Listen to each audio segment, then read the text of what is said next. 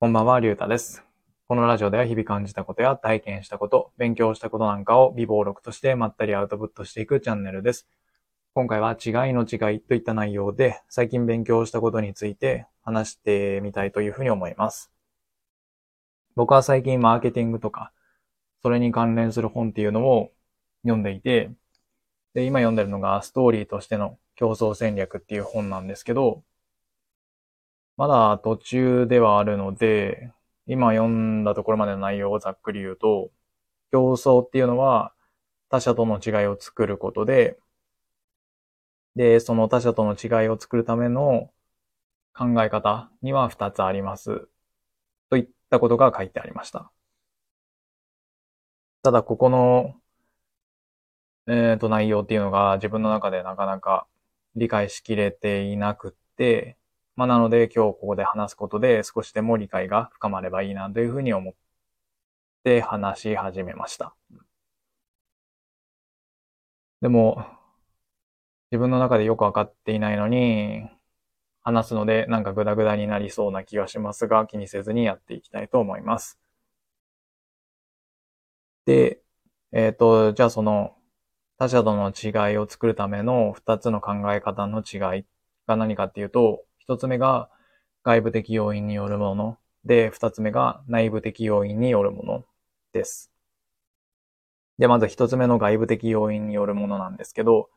この本の中では、ポジショニングの戦略論といった表現がされていました。まあ、ポジショニングっていうぐらいなので、まあ自分をどこに位置づけるかっていう考え方なんですけど、で、企業がえーっと、こ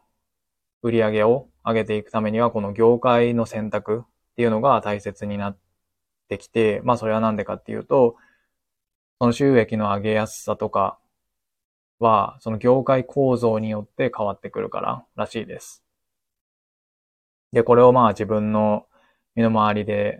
なんかイメージしやすいもの何かなって考えたときに思ったのはブログなんですけど、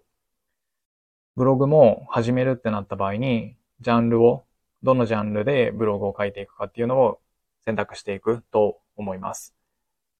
で、そのジャンル選びによって、こう稼ぎやすさが変わってくる。例えば2、3年前だったら、こう仮想通貨のジャンルに参入してブログを書いていれば比較的稼ぎやすかったのかなというふうに思います。でも、その2、3年前にこのアフィリエイトのやり方とか、どうやってブログを始めるかみたいな、えっ、と、そのブログの始め方のブログを始めていた場合には、もうそこのポジションっていうのは結構取っていた人がいたと思うんで、そこのジャンルでは稼ぎにくかったのかなというふうに思います。こういった、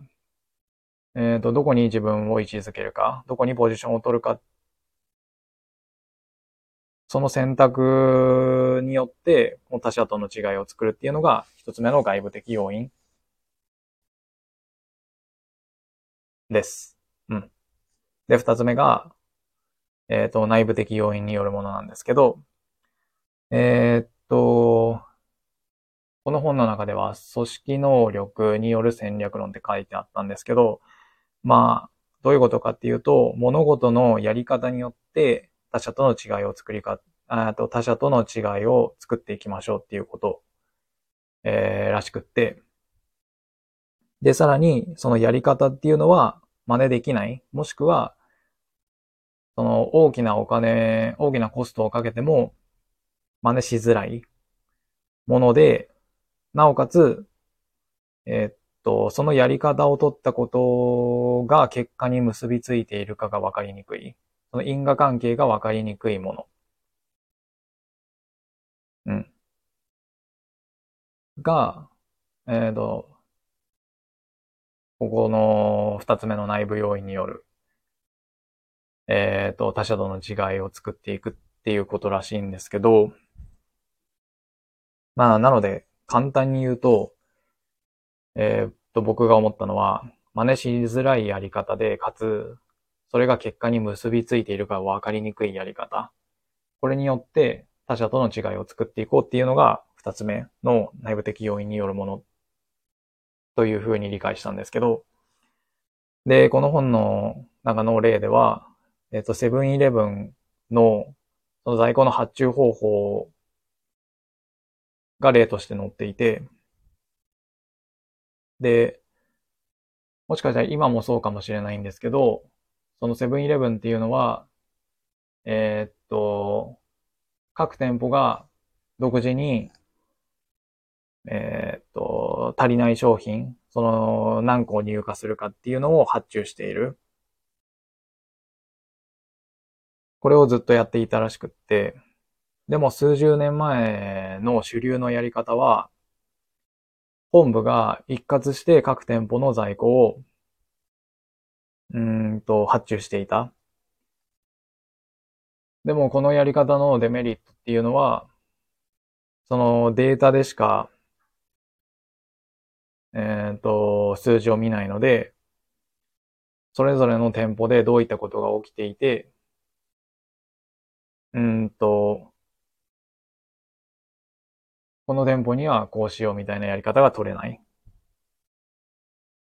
でも、セブンイレブンは各店舗の裁量で入荷、発注をかけていたので、仮にその自分が担当している店舗が小学校の近くにあった場合には、こう運動会が近づいてきた時には、おにぎりがもしかしたら売れるかもしれないからっていう仮説を立てて、おにぎりを多めに発注しようといったことができる。こういったやり方の違いがあって、でも数十年前には、セブンイレブンしかその方法をとっていなくって、その各店舗が独自の裁量で発注するっていうやり方をセブンイレブンしか取っていなくって、他の店舗っていうのは、えっ、ー、と、本社が一括するっていうやり方をとっていた。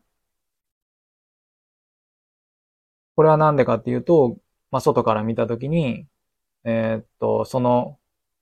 各店舗が独自に発注するっていうやり方が、えっ、と、売上の向上、売上に貢献していたかっていう、その因果関係が分かりづらかったから、なので、そのやり方っていうのが真似されにくかったんじゃないかなというふうに思います。でも、今はおそらく、うんといろんな店舗っていうかコンビニが、この各店舗が独自に購入荷の個数を決めるっていうやり方を取ってるんですかね、多分。ちょっとコンビニで働いたこととかないのでわかんないんですけど、でも徐々にまあ真似されてしまってきているのかなとは思うんですけど、でも、その数十年前の当時は、そのセブンイレブンしかやっていなかった。まあこういった物事のやり方の違いで、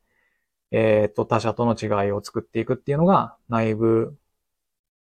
えー、要因での、えー、考え方うん、らしいです。うん。ただこの、えーんと、考え方が、自分の中ではなかなかイメージしづらくって、ちょっと理解がしきれてなかったんですよね。うん。なので、こう、今も喋っていて、なんかよくわかんなくなってしまったんですけど、うん。まあ、ちょっともう一回勉強し直そうかなというふうに思いました。うん。まあ、というわけで、まあ、最終的にまとめると、えー、っと、競争っていうのは、他者との違いを作ることで、まあ、そのやり方には二つの考え方があって、まあ、一つ目は外部的要因によるもので、まあ、どこに自分を身を置くかっていうことを考えましょうっていうやり方、考え方。で、二つ目が内部的要因によるもので、まあ他者から、えー、真似されない、もしくは真似しづらいやり方で、かつ、それが結果に結びついているか分かりにくいやり方を取っていきましょう。それで他者との違いを作っていきましょうっていうのが二つ目の考え方。うん。ってことです。というわけで、今回は違いの違いといった内容で話してみました。冒頭でも言ったように、自分の中でもまだまだ理解しきれてないので、しっか理解しきれていない中、こうして話してしまったので、えー、っと、なんかや、かなりグダグダになりましたけれども、えー、っと、まあ、それも気にしない感じで、今日はこの辺で終わらせていただきたいというふうに思います。えー、ありがとうございました。